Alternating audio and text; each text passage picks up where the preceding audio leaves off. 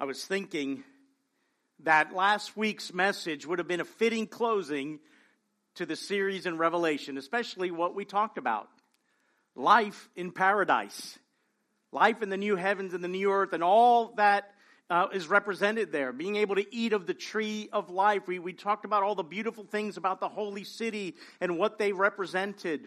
The river of living water that flows down the street of the holy city coming from the throne of God. And we, we drink of that, and there's eternal life. All that we read about the Lamb being the, the Lamb of God being the temple of the Lord, that He's the light, that so we don't need sun or moon. He illuminates the whole thing. His glory radiates throughout all of it. The presence of God is everywhere. And, and the last words there that we looked at about this vision John had uh, of the world to come, the glories of the world to come, in verse 5 of 22, he says, And they will reign forever and ever. Isn't that beautiful? That is the ultimate happy ending. That's the real, they lived happily ever after. There is nothing more fitting than that. But Revelation doesn't end there. There's still a little bit more that God wants to speak to us, to his church, in and through this. These last words of Revelation are hope filled. A beautiful promise is contained therein of Christ's coming there's also strong words of exhortations for the church of Jesus Christ that we must heed and we must respond to. Uh, so we're going to take a look at these last words. They're the last words of your Bible, the last page of the written word of God. So we want to know what God says to his people in these very last things. Our main point here today is simply this that Christ's return brings to completion God's redemptive plan. Everything God has designed from before eternity past, right? He is, is brought to completion at the return of the Lord, and the hope of his second coming should motivate our obedience and our worship. Hear now the words of the living God, Revelation 22, verse 6 through the end. And he said to me, These words are trustworthy and true. And the Lord, the God of the spirits of the prophets, has sent his angel to show his servants what must soon take place. And behold, I am coming soon. Blessed is the one who keeps the words of the prophecy of this book. I, John, am the one who heard and saw these things. And when I heard and saw them, I fell down to worship at the feet of the angel who showed them to me. And he said to me, You must not do that. I am a fellow servant with you and your brothers, the prophets, and with those who keep the words of this book, worship God. And he said to me, Do not seal up the words of the prophecy of this book, for the time is near. Let the evildoer still do evil, and the filthy still be filthy, and the righteous still do right, and the holy still be holy. Behold, I am coming soon bringing my recompense with me to repay each one for what he has done. I am the Alpha and the Omega, first and the last, the beginning and the end. Blessed are those who wash their robes, so that they may ent- that they may have the right to the tree of life, and that they may enter the city by the gates. Outside are the dogs and sorcerers, and the sexually immoral, and murderers, and idolaters, and everyone who loves and practices falsehood. I, Jesus, have sent my angel to testify to you about these things for the churches. I am the root and the descendant of David, the bright morning star. The Spirit and the bride say, Come. And let the one who hears say, Come. And let the one who is thirsty come. Let the one who desires take the water of life without price. I warn everyone who hears the words of the prophecy of this book if anyone adds to them, God will add to him the plagues described in this book. And if anyone takes away from the words of the book of this prophecy, God will take away his share in the tree of life and in the holy city, which are described in this book. He who testifies to these things says, Surely I am coming soon. Amen. Come, Lord Jesus. The grace of the Lord Jesus be with you all. Amen and amen. the way I've determined to walk through uh, this final passage in Revelation is to look at four sets of triplets that we can find here in this scripture that reinforces not only the message of Revelation, but I think puts a, a great uh, exclamation point to the message contained therein about persevering to the end, being faithful to the end, and the worship of God. So, the first triplet that we are going to look at is the triple testimony found in this final chapter. And the first is found there at the opening in verse 6. And he said to me, These words are trustworthy and true. The words contained in the book of Revelation are trustworthy and true. Now, that phrase not only signals the end of this final series of revelations, it's the seventh of the series of parallel revelations that we have looked at throughout the entire book, but it also signals, signals the end of all of the visions. It's, it's the last one. It's the last one of the entire series. And it's, it's emphasizing once again or alluding to this chain of revelation of how this message came to John and ultimately how it comes to us here today. 2,000 plus years later, here we are talking about a revelation that John, the apostle of the Lord, had in the first century. How God's word has been preserved. It's a testimony to its truthfulness, its veracity. Uh, you saw this in the opening of Revelation. The very first verse tells us whose revelation it is. It's the revelation of Jesus Christ, Revelation 1 1, which God gave him, look at the chain there of the testimony, to show to his servants the things that must soon take place. He made it known by sending his angel to his servant John. God's the source of the revelation there. Jesus affirms that revelation and he sends his angel to testify to John, the apostle of the Lord, these things and to write them down for the seven churches that they're addressed to. And ultimately, here it comes to us today. Verse 16, I, Jesus, have sent my angel to testify to you about these things for the churches. These words, these visions, they're trustworthy. They are truth. All of it. As crazy as the things are that we have looked at. All of the symbols, all of the images, all of the pictures. I mean, beasts coming out of the sea, red dragons, right? A child being chased, ready, getting ready to be devoured. The, the four horsemen, that we call the four horsemen of the apocalypse right there in the seal visions, the plagues, all of the judgments, all of these scenes that we've looked at, they're trustworthy and they're true. The visions given to John and what has written there are truth. This statement is about the infallibility and inerrancy of the book of Revelation, which was divinely inspired directly from Jesus to John by way of the angelic messenger. It was written for the church. We're the main audience of this book. We're the main audience. It was written for us with a very specific purpose to show the church what must soon take place. That's why Jesus sent his angel. Aren't you glad that Jesus wants to tell us what must soon take place? These things are not to catch us off guard. We're, to evaluate the world and see it and, and filter it through the lens of this glorious work that has been kept and preserved for us that is the trustworthy and true revelation of Jesus Christ. We're to know. And that's why he sent his angel. The second testimony there of this triplet here is the witness of John, specifically his firsthand witness. Look what he says I, John, am the one who heard and saw these things. Why is this important? This is important in, in the legal arena, right? If you want to establish the testimony of a witness, they need to have been eyewitnesses. They need to be the ones who have seen the event or have heard it firsthand, right? Secondhand testimony is not admissible. So John is saying here, I am an eyewitness. I have firsthand account of these things. He saw them with his own eyes. He heard them with his ears as he was caught up by the Spirit of God and given a message by the angel of God to deliver to the people of God the Word of God.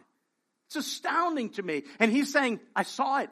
I heard it with my own ears. You can believe the testimony. It's trustworthy and it's true because I am an eyewitness to these things. The third testimony here, this triplet, is the testimony of Jesus himself. Look what he says in verse 20. He who testifies to these things says, Surely I am coming soon. He testifies. Who's the one testifying? It's Jesus. He's the last and final witness presented here. And he's testifying to the veracity of the things contained in the book. All of the things. Not just the last things. Not just his statement that he's coming soon, but of all of the things there. The complete vision given to John is true. We've talked about this before how many Christians avoid revelation because it's difficult. It's hard to understand. It's challenging. My goodness, we have labored hard over these many months to try to interpret and understand what these symbols, what these pictures, what these images are supposed to be. But so many Christians say, you know what, I'm going to stick to the Gospels. That's easier. I like the stories, I like the parables. You know, Revelation's too challenging, it's, it's too difficult. It's important here that we see that it's the Word of God. It's trustworthy and it's true. And the fact that, that, that here at the end of your Bible, it's, it's, it's establishing this triple uh, line of witnesses here, the very words themselves, the authoritative Word of God, divinely inspired, divinely given. We have divine authority. We have John's firsthand account, and then we have Jesus, the Word of God Himself, establishing testifying to its truthfulness. It's important, isn't it? Revelation is important. Its message cannot be ignored. Its message must not be diminished and made to look like, well, it's so difficult, let's avoid it. I told you this. I struggle trying to find series in Revelation. There's, the churches just don't teach through the book of Revelation.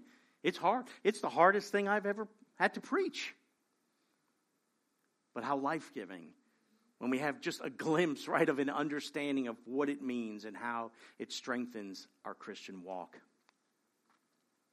The third, uh, the second triplet we can look at here is the, this triple exhortation that's contained. Look at verse 7, the second part there. It's contained as a blessing. Blessed is the one who keeps the words of the prophecy of this book. Blessed. We've seen there's seven blessings uh, in Revelation, seven benedictions, if you will. This is the sixth of the seventh. The last one is also found in this passage. And it echoes the first benediction in the opening chapter, Revelation 1 3. Blessed is the one who reads aloud the words of this prophecy, and blessed are those who hear and who keep what is written in it, for the time is near. It's just echoing that same thing. Blessed is the one who keeps the words of this prophecy. Well, what does it mean to keep? When we think of keeping something, we think of safeguarding it or watching over it. The word here also means to observe. Like when we keep a holiday, right? We are observing a holiday. Well, here we are observing what? We're observing the words of the prophecy of this book. And that observation is to conform one's actions and, and practice to that thing that we are observing. So it means that we're keeping these words with the intent to obey them, and not just the intent, the actual practice of obeying what these words say. Dr. Joel Beeke, in his commentary in Revelation, reminds us of this. He says that it's important for us to understand that the purpose of prophecy here and throughout Scripture is not to fire the imagination or, or to intrigue the intellect. It is to challenge the conscience and feed our faith so as to produce obedience to God rather than conformity to the pressing claims of the world. The foremost purpose of studying the book of Revelation is not to understand mysteries we have never understood before, but to encourage our obedience to God, to his law and gospel, so as to make progress in our sanctification. And that's true. And that's not just true of Revelation, that is absolutely true of all Scripture. That is the effect it should have on us. We shouldn't just be tickled by the things we're seeing, right? The symbols and wow, just trying to understand it. And so that, you know, so our heads get bigger and we, you know, we can tell people we understand what these things mean and what they symbolize. And then they have no effect in our life. They don't impact our heart. They don't change our heart. That, that in turn affects our behavior and our obedience to God and our worship of God. So, this is the purpose of these things. And there's a blessing to those who keep the words, who obey these words. So, our obedience and also to fuel our worship. There's this little scene here that's kind of a repeat of something we already saw in Revelation, where, where John, you know, hears the angelic messenger and hears the voice and hears all these things, and he falls down at his feet to worship the messenger. And the messenger's like, hold up, stop, stop, stop. It's wrong. Who am I? I'm, a, I'm your fellow servant. He says, I'm, I'm a fellow servant of those who keep the word, those who are obedient to the word. So don't worship me. I'm not worthy of it. Worship God, right? He redirects his worship back to God. Why do you have to do that? I'm going to think, John, how, how could you be so confused about this angelic, that that's an angel and that's not Jesus? And I don't know exactly all the reasons why, other than maybe he's just it's just blinded by the radiance of the glory that he's getting an opportunity to peer into. And, and in this passage here, there's actually two voices speaking to him. We have this angelic messenger, but then we also have Christ speaking. Like this is the voice from the throne. We've seen that in different parts of Revelation in these heavenly scenes. There's a voice that comes from the throne, and then there's other angels speaking, and, and you even have the multitudes in heaven, and the 24 elders or the four living creatures singing or saying something. And, John is overwhelmed, right? Emotionally overwhelmed. Overwhelmed in every facet of that that, that word could mean, and, and he's distracted in that moment, and he redirects his worship now, not to Christ, who's also speaking, but, but to this particular messenger itself.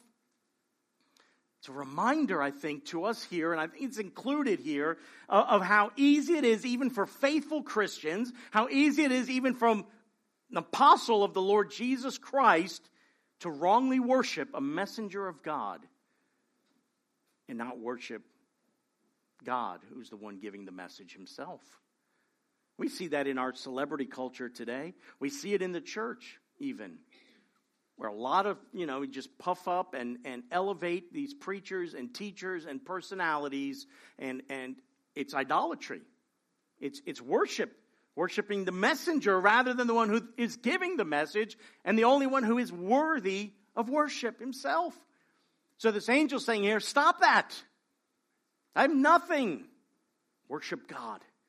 We see this aspect of worshiping God all throughout Revelation. The songs, I've told you this before, Revelation is a worship manual. It's a worship book. The songs contained there tell us a lot about the worship in heaven, and what, what we're doing here is a foretaste of that heavenly worship. What we're going to experience.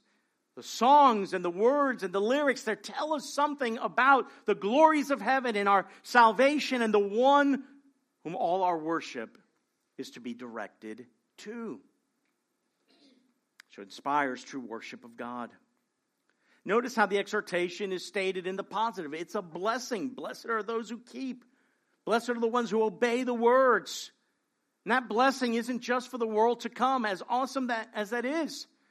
It's a blessing that is extended to us in the now as we obey God and obey the words and obey the commands to overcome and to be faithful and to persevere and to hold fast and to not tolerate false teaching.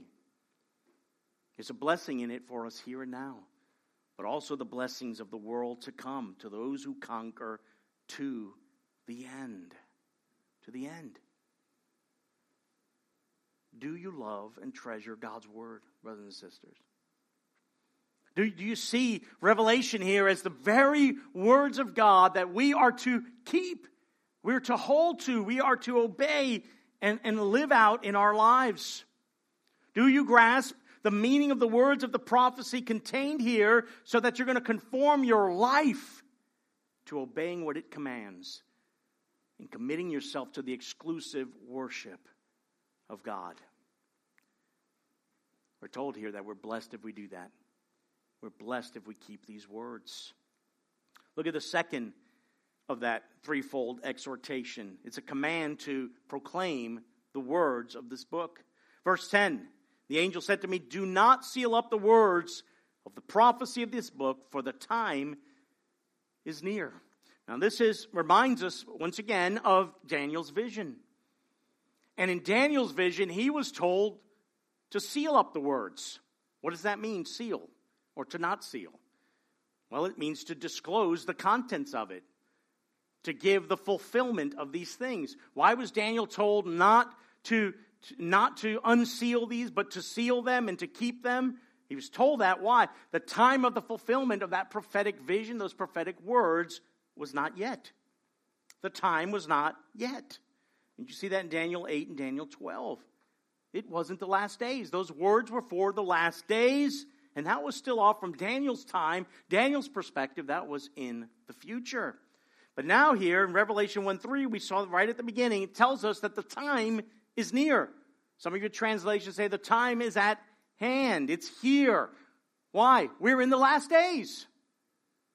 You don't have to ask anymore, is this the end times? Yes. Are we in the last days? Yes.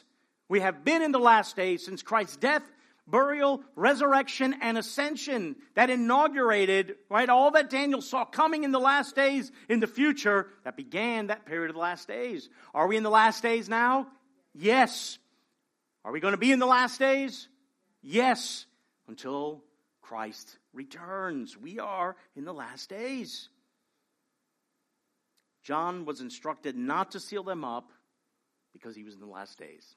Plain and simple. We're living in the end times.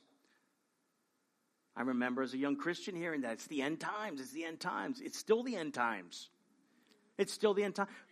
But don't let those words become so familiar to you that your heart is hardened to them. It's the end time, but is anything different? It's the end time, but is Christ coming back?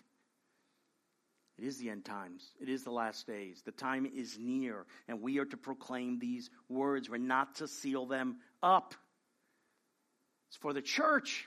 They're not sealed. It's for us right now. Revelation, the things we're seeing, is something that is happening now. Right now. Not in just in the future, right now. This is why we're called to keep these words, to obey these words, and to proclaim its truths. You cannot ignore the message of Revelation.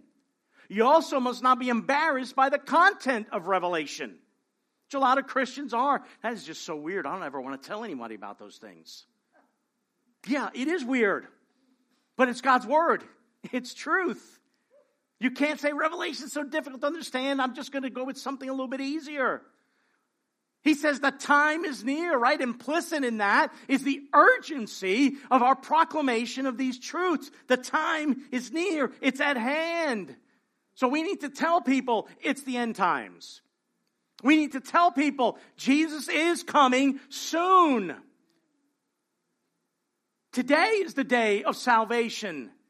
Right? Now, now, right? We need to tell them that, even if they think we're crazy. And they will and that's all right. We are crazy. right? Jesus is coming soon. It's the end times. So the gospel age will come to an end. At that point, there's not going to be any further opportunities for salvation or calls to repentance. So, what are we to do now? Not seal up the words of this book, but to proclaim them, herald them, shout them from the rooftops.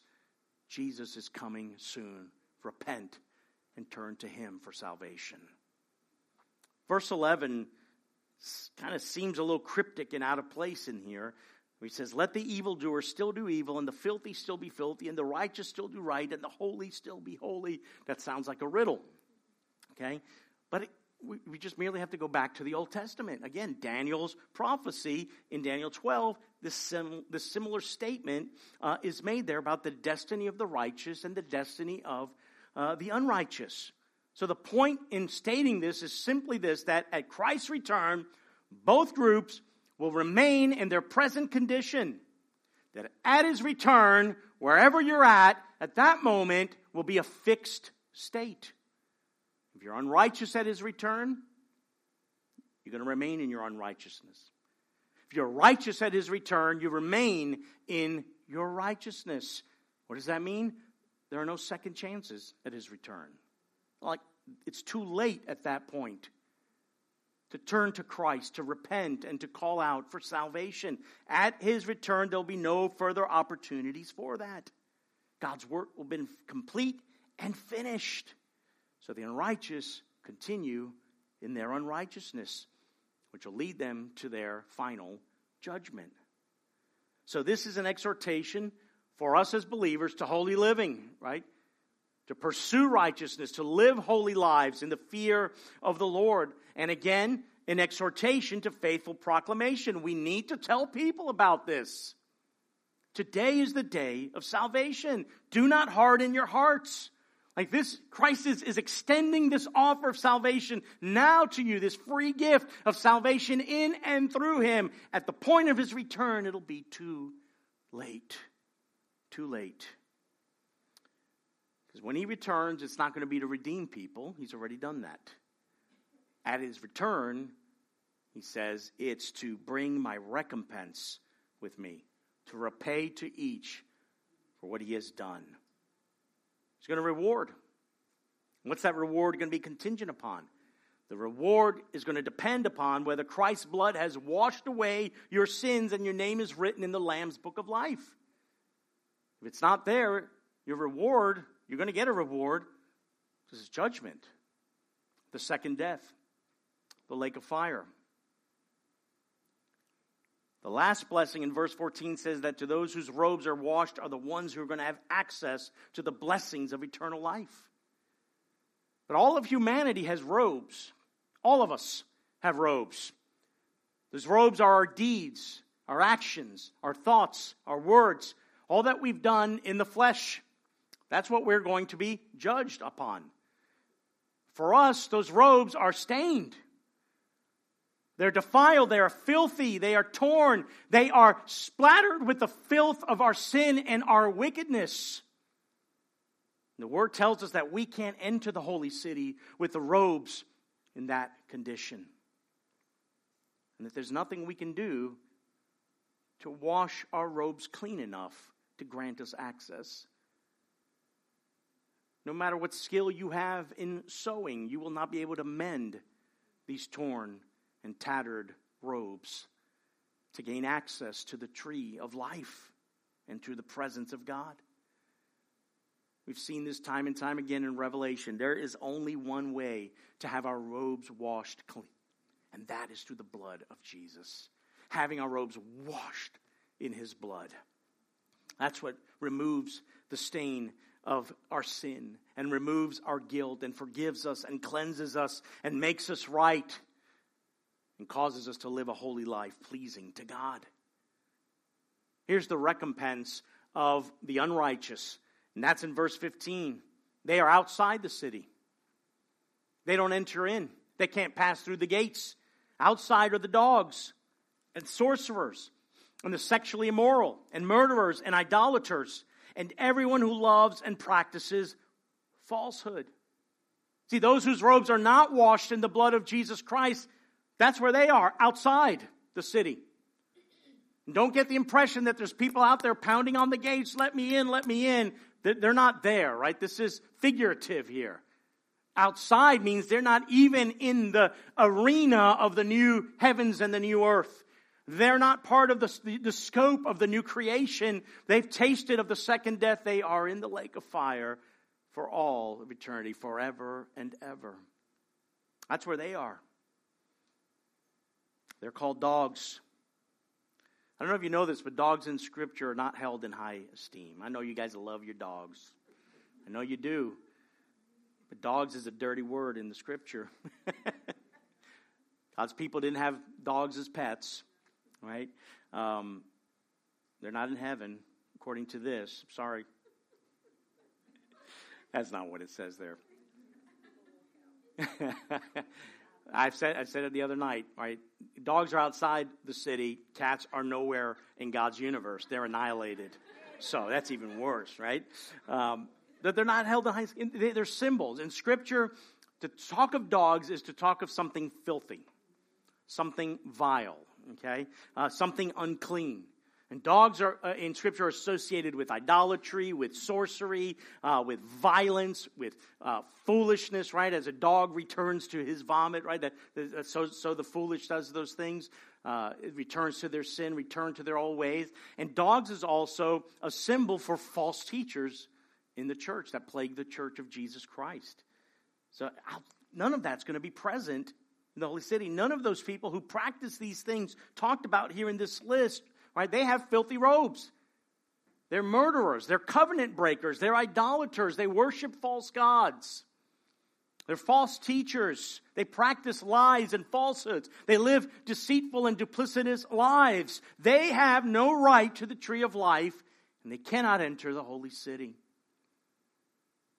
But those whose robes have been washed, they enjoy the blessings of that. So the exhortation here is to be found with your robes washed at the return of Christ. Because whatever state you're in at that moment, that's the state you will continue in forever. And if this doesn't provoke us here to, to proclaim this message, to make sure, first of all, that our robes are washed in Christ's blood, and to communicate that to others, to proclaim this truth, you need to wash your robes in the blood of Jesus. The hour is urgent. The time is near, brothers and sisters. The third uh, exhortation we're given is a warning to those who hear the words. Verse 18 I warn you, I warn everyone who hears the words of the prophecy of this book. If anyone adds to them, God will add to him the plagues described in the book. If anyone takes away from the words of the book of this prophecy, God will take away his share in the tree of life and in the holy city, which are described in this book. Again, this warning is true for all of Scripture, but especially concerning the book of Revelation. What is God saying here? Don't mess with my words. Don't tamper with my words. Look, notice that this exhortation and warning is not for the unbelieving world. Like they jack up and twist and distort God's word all the time right? They're already under condemnation. Who is this word directed to? To the church. This is for the church. This warning is to the church. And it's a warning to all those who sit in the church, who are part of the visible church here on earth, right? To not twist the scriptures or pervert them in the name of Christ. It's a warning to all of those who take away part of Scripture, the things that they don't like, the things that sound kind of mean to the world, because they want to make the message more palatable to the unchurched, to the unbelieving, sinful world. It's a warning to false teachers in the church. all they do is preach about their dreams and visions and angelic visitations here and lead God's people into idolatry and apostasy. These are not your words, they're God's words. I want you to feel the weight of the, this warning that's given to God's people who claim to be God's people and are sitting in churches and feel like they can do anything they want to with God's words. You're not free to do that. You're not free to alter them. You're not free to add to them. You're not free to take anything away from them. This is how you can know if you're tampering with God's words. If you're talking to someone else about God's word and you always have to add a but. I know God's word says that, but you're in dangerous territory. God's word stands alone. You don't add anything to it. You don't take anything away from it. You don't try to smooth it out. You don't try to distill it and diminish it and making it easier for people to go, yeah, you know, that's kind of cool. God's so loving. When you do that, you deny the inerrancy and infallibility of Scripture, and that places you in a very dangerous place. When you tell people the Old Testament is, is irrelevant or that you can unhitch yourself from the Old Testament. Or guess what? You know, all you have to do is read the, the red letters. Yeah, the red letters are the words of Jesus. They're the most important. Just concentrate on those. Watch out. Watch out. This warning then it's for you. There's a lot of modern day Marcionites.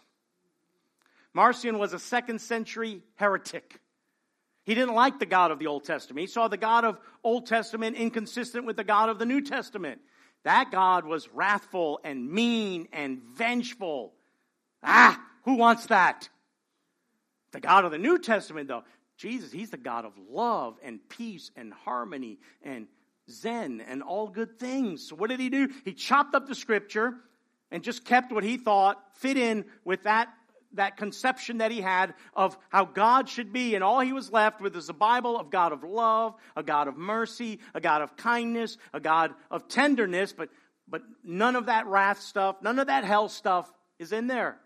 And he ended up with a kind of, of, of Christianity and Bible that he wanted. It's heresy. This warning is for someone like him, and it's warning for anyone today who acts this way. In fact, when you, when you look at what Marcion did, it's the very same thing we find progressive Christians doing today. Let's take out these mean things. We shouldn't be talking about wrath. We shouldn't be talking about hell. We shouldn't be talking about judgment. God's all love. But we've exhausted, I think, that subject in our series here. But this warning is for those who attempt to do those things to soften the word of God so people will just like them, accept them, admire them, welcome them. There is nothing new under the sun, right? Here in the first century, the church is being warned about that, and we need to continue to warn God's people of this very same thing. The penalty for tampering with God's word is severe. Look at the ironic manner in which this is stated. Add to the words of the book, and you will have added to you the plagues described in this book. Take away from the words of this book, Guess what's going to be taken away from you? Your share in eternal life. That's frightening. That's terrifying. The punishment for messing with God's word is in direct proportion to the sin of tampering with God's word. It's for the church. It's for the church. It's for us. All of us that are part of the visible professing community of faith of Jesus Christ, we must heed this. Let's look at the triple invitation quickly. There in verse 17. It's an invitation to come, to receive, to come to Christ, to embrace Christ.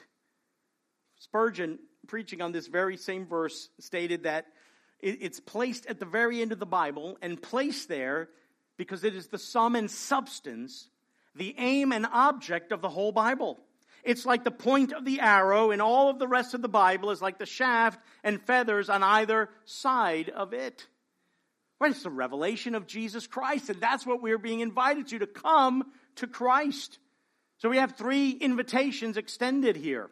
The first is from the Spirit and the bride. But who are they speaking to? Who are they addressing? The Spirit and the bride, the Holy Spirit and the bride, which is the church, the true church of Jesus Christ, say, Come.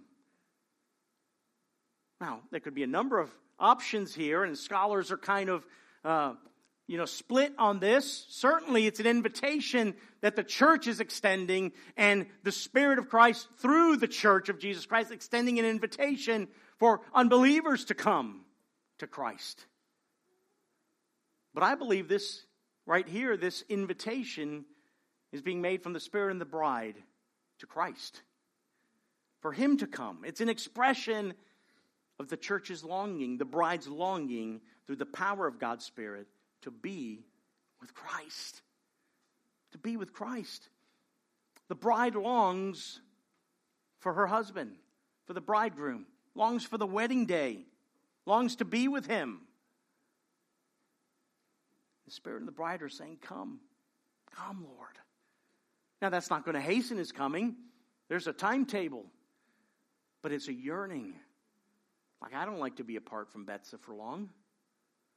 When, we're, when we've been away for an extended period of time, we're always calling each other, Oh, Schmooky, I love you. Can't wait to see you. Can't wait to come home. And you're like, Yeah, come on home. I can't wait for you to come home.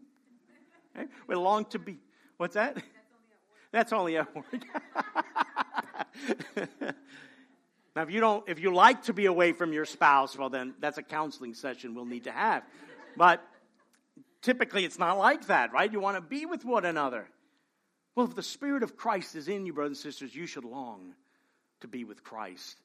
You should long for his return. You should yearn for it. It should be like your prayer, Lord, come, Lord Jesus, come. I desire to be with you. I desire to be with you in glory. So I believe that's what the Spirit and the bride are doing here. There, that's an expression of that yearning for his return to be with him, to consummate the wedding. The second invitation here is to the one who hears. Let the one who hears say, Come. It's an invitation for those who hear the exhortation of the Spirit. Recall the admonitions found at the end of every one of the seven letters to the church in chapters 2 and 3. What did, what did it say? It's the same formula. He who has an ear, let him hear what the Spirit says to the churches. He who has an ear, let him hear. What kind of hearing is that? Well, it's, it's a spiritual hearing. It's not a physical hearing, it's a spiritual hearing. And who are the ones who can spiritually hear the Spirit of God? Only those who've been granted spiritual uh, hearing. Only those who've been regenerated by the Spirit of God. Only those who have the indwelling presence of the Spirit of God can respond to this invitation. The one who hears then also longs for Christ. They're joining in with the true church. So it's from the from the, the church, the macro now to the to, to the micro, to the individual, the one who hears, let him join into that chorus, calling on the Lord to come. I think there's another purpose to that, to the one who hears saying, Come.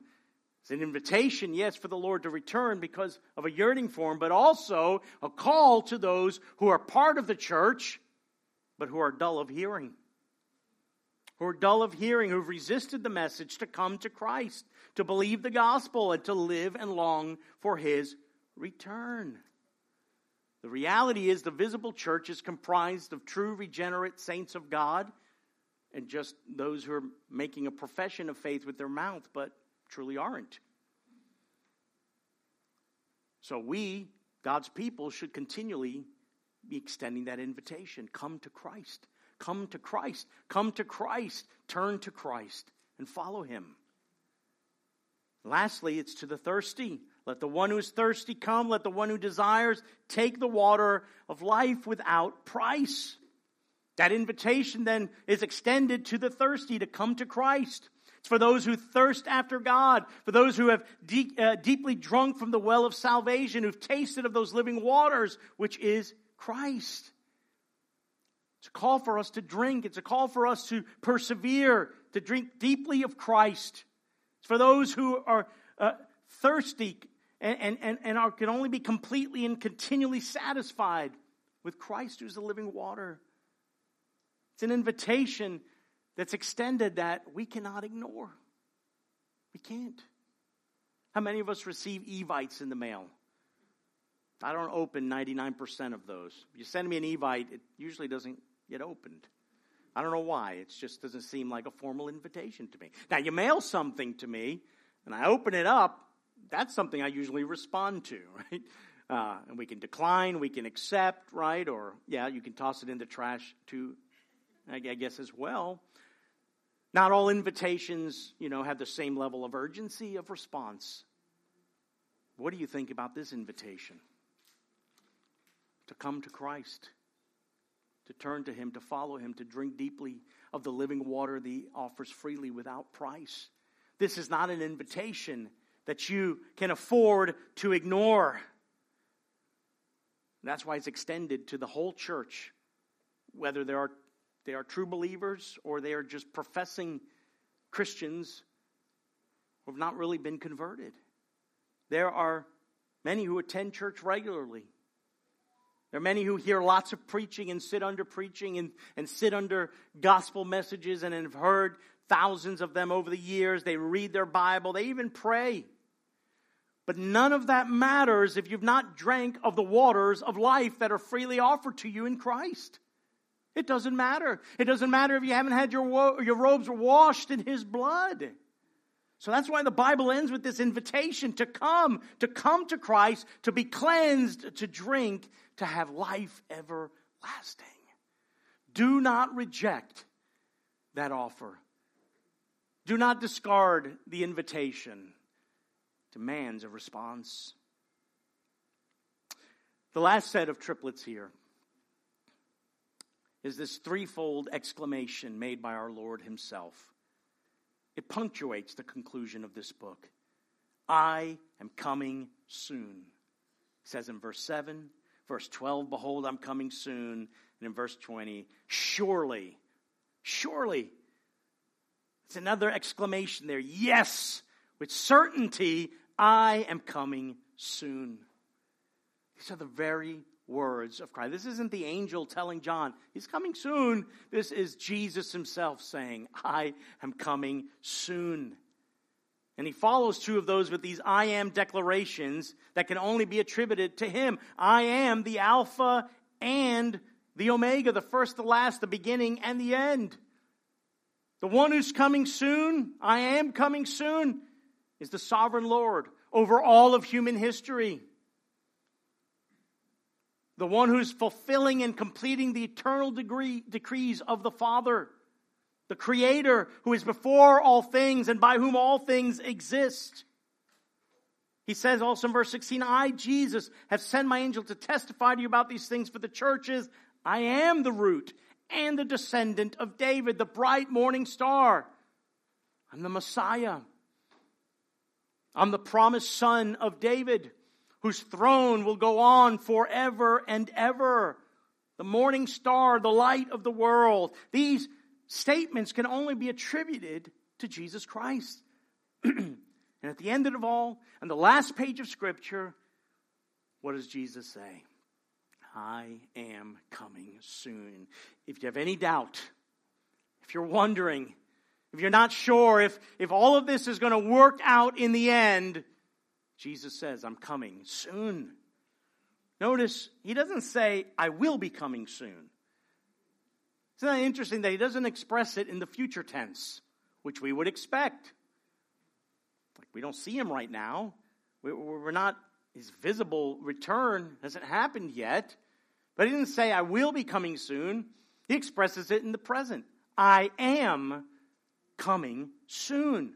I'm already on the way. Well, how can that be? How can he be already on the way? What does that mean? Well, his statement, I am coming soon, for sure is referring to his second coming, his, his visible return at the end of all things. Well, I mean, it's, it's, what we, it's what we talk about, right, in the creeds and the confessions, especially the Apostles' Creed. The Lord's going to return to judge the living and the dead. We certainly are talking about his second appearing here. There's a few things I think in view here. Yes, it's a reminder to the suddenness of his return. I'm coming soon. We don't know when that's going to be. We don't know the day nor the hour. In fact, in chapter 16, 15, he says, Behold, I am coming like a thief. Blessed is the one who stays awake, keeping his garments on, that he may not go about naked and be seen exposed. Right? That, that to be alert, to be ready, because we don't know. No one knows.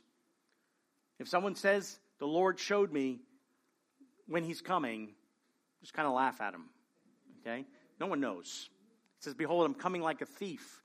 It's the suddenness of his return, not the unexpectedness, right? Because his people expect his return, but the suddenness of it.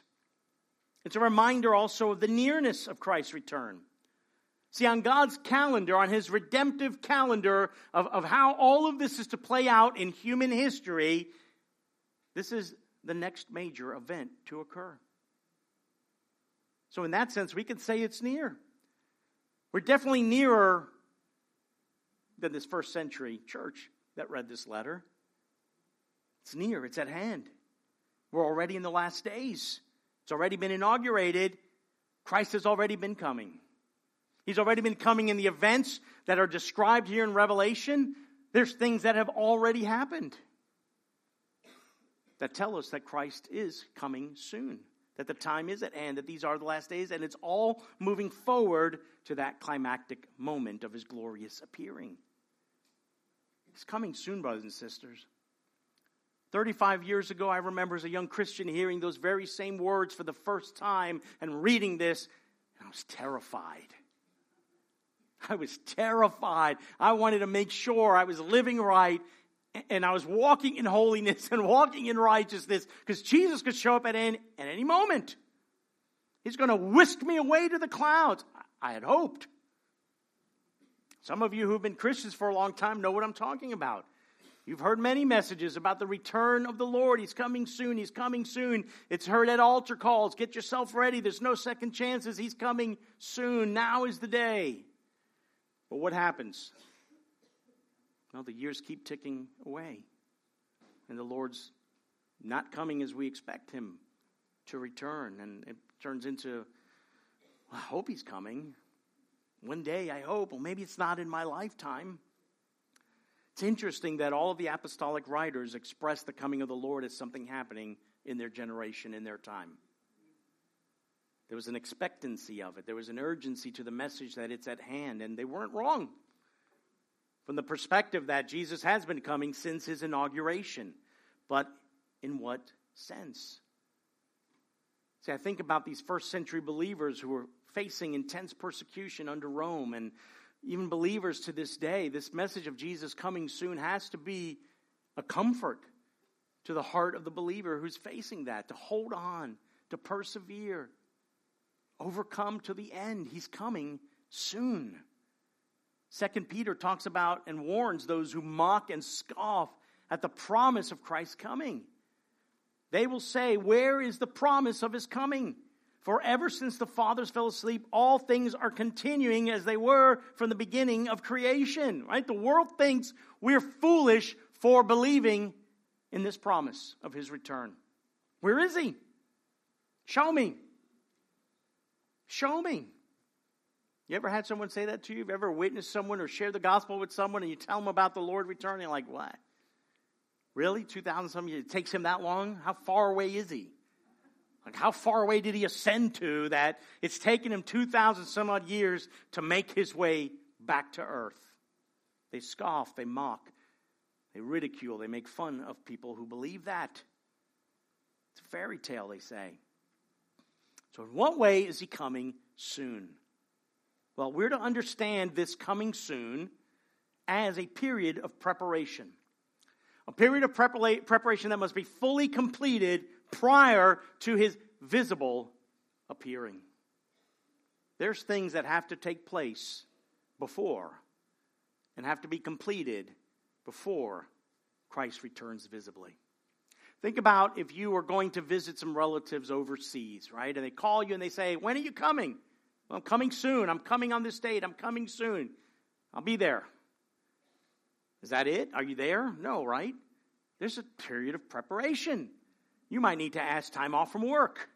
You might need to make preparations, you know, so someone to manage your business while you're gone. You've got to get your affairs in order.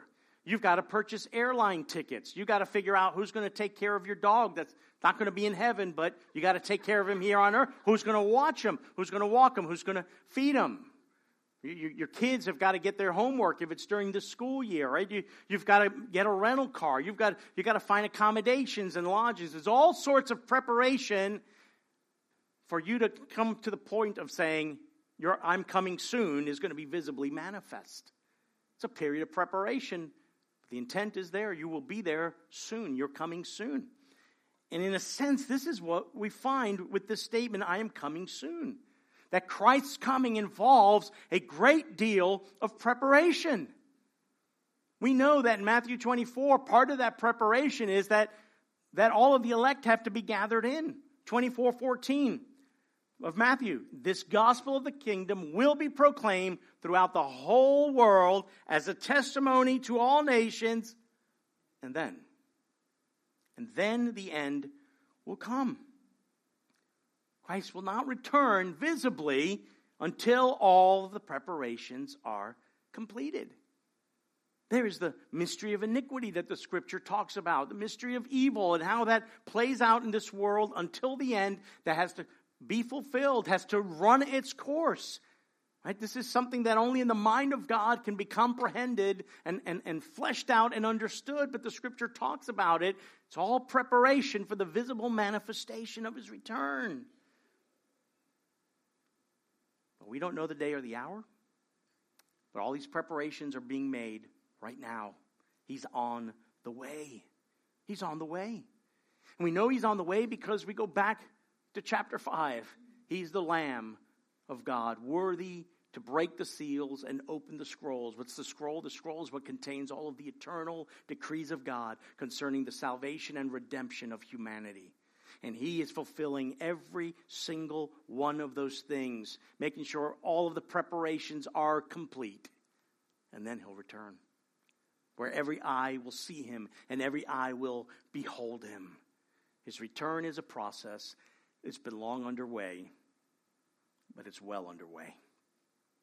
I love how John, after that statement, that exclamation Christ makes, Surely I'm coming soon, he adds his own exclamation point to that. Amen. Come, Lord Jesus. Come, Lord Jesus. That, that's us, right? Come, Lord Jesus. Should be our prayer, should be what we long for. It's how we should live each and every day, brothers and sisters, as if He's coming today. What if He's coming today? How would that inform our life? What would we do? Would we see that some of the things that we think are priorities in our life really don't matter? But his return is imminent. Don't lose hope in that promise. Be encouraged by the reality of it, the certainty of it. Surely I am coming soon. It's a call to persevere here, right at the end of Revelation, as we're, we're drawing to the close of this book. God's people need to know, need to believe He's coming soon and live accordingly. It should drive us to obedience and worship.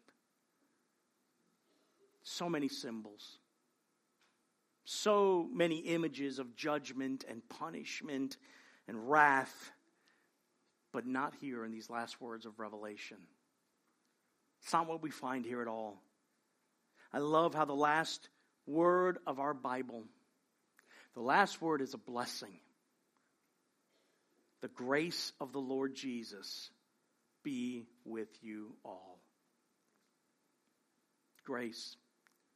That's the last word. Grace is what we need to be saved. Grace is what we need to persevere in this life. Grace is what we need to, to live lives of holiness and walk in Christ likeness. Grace is what we need to, to just hold fast until the coming of the Lord. Grace is what we need to overcome to the end, to hold on to the hope of His coming in all things. And grace is what we've been given in Christ. He is all of grace. And He's given us all of the grace we need, brothers and sisters to overcome to the end. He who has an ear, let him hear what the Spirit is saying to the churches. And it is by the grace of our Lord that you and I can say, Come, Lord Jesus. Amen.